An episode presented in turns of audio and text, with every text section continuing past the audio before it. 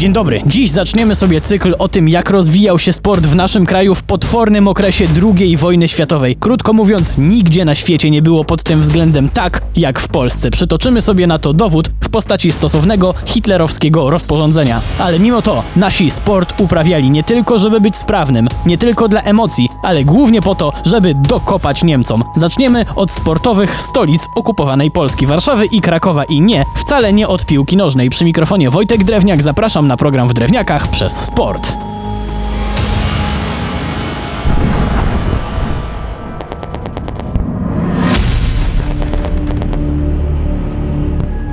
Może na początku wyjaśnię, czemu zaczniemy od stolicy i poprzedniej stolicy. Już przed wojną były one głównymi ośrodkami sportu, a poza tym w Warszawie siedzibę miała większość związków sportowych. Do tego jednak wrócimy, bo teraz musimy sobie nakreślić dramatyczną sytuację sportowców w naszym kraju po wrześniu 1939 roku. To znaczy nie będę się tutaj rozgadywał o okropieństwach nazistów na innych polach, bo to nie czas i nie miejsce, ale sam sport też wpisywał się w maksymę Hansa Franka, według której której, i tutaj cytat, polski kraj powinien być zmieniony w intelektualną pustynię. Nasz kraj był jedynym z okupowanych przez Niemców krajem z totalnym zakazem uprawiania sportu pod groźbą najsurowszej kary.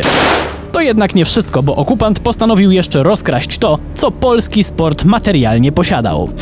23 lipca 1940 roku wydano rozporządzenie likwidujące wszystkie polskie organizacje sportowe. Tylko po co, skoro sportu i tak nie można było uprawiać już wcześniej? Ano po to, żeby formalnie cały majątek tych organizacji ukraść. I nie chodzi tylko o pieniądze. Cały sprzęt trafił do niemieckich klubów. Czy mimo braku sprzętu i z zakazem wchodzenia na oficjalne boiska nasi przestali uprawiać sport? Oczywiście, że nie. Tylko, że teraz polski ruch sportowy miał jeszcze jeden wydźwięk. To miała być też forma oporu.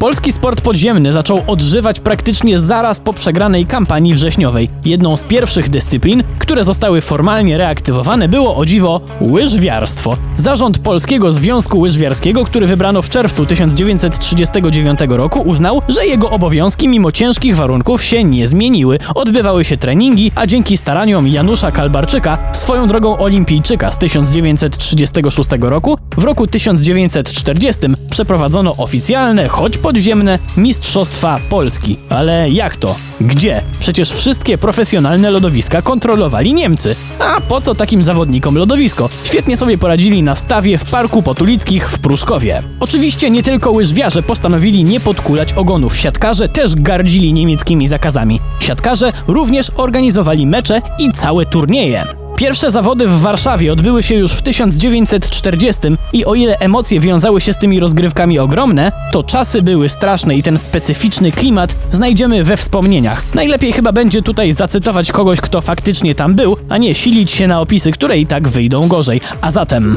jest letnia niedziela 1943 roku. Może choć niedziela będzie wolna od łapanki. Nasze walizki z kostiumami wyglądają niepokojąco. Trudno. Dziś finał z kombinowanym zespołem warszawianki. Polonii o Mistrzostwo Warszawy. Mecz się skończył. Szybko wciągamy ubrania, bo ktoś sygnalizuje na Puławskiej samochody z żandarmami. Zbiegamy ze skarpy w dół, pojedynczo i wędrujemy do domu. Ulice są dziwnie opustoszałe i zastygłe w przerażeniu. Jednak nie obeszło się bez łapanki. Jakże straszliwy kontrast między walką na boisku, a tym nabrzmiałym trwogą milczeniem miasta. A jak się miały za okupacji sporty wodne? Całkiem nieźle, jak na takie potworne czasy. Najbardziej mnie chyba zaskakuje rozmach, jaki miało żeglarstwo. Zanim przejdziemy do samego śmigania po wodzie, to koniecznie muszę tutaj oddać szacun historyka olimpijczykowi z 1924 roku, Henrykowi Frączakowi. Bowiem to on w listopadzie 1939 roku zebrał ekipę żeglarzy, która z sukcesem zabezpieczyła przedwojenną dokumentację Polskiego Związku Żeglarskiego. Panowie uratowali kawał historii naszego sportu, no i część sprzętu, którego resztę dorabiano gdzieś w nadwiślańskich szopach. Organizowano tajne regaty, ale też szkolono nowych żeglarzy i sterników. Oczywiście te tajne szkolenia były też ćwiczeniami bojowymi, bo to musimy sobie raz jeszcze szczególnie mocno podkreślić. Sport był za okupacji formą oporu, robienia na złość Niemcom i szlifowaniem fizycznej formy na chwilę, kiedy będzie można złapać za broń. Co zresztą potwierdzają wspomnienia jednego z naszych pływaków, bo oni też byli silną grupą.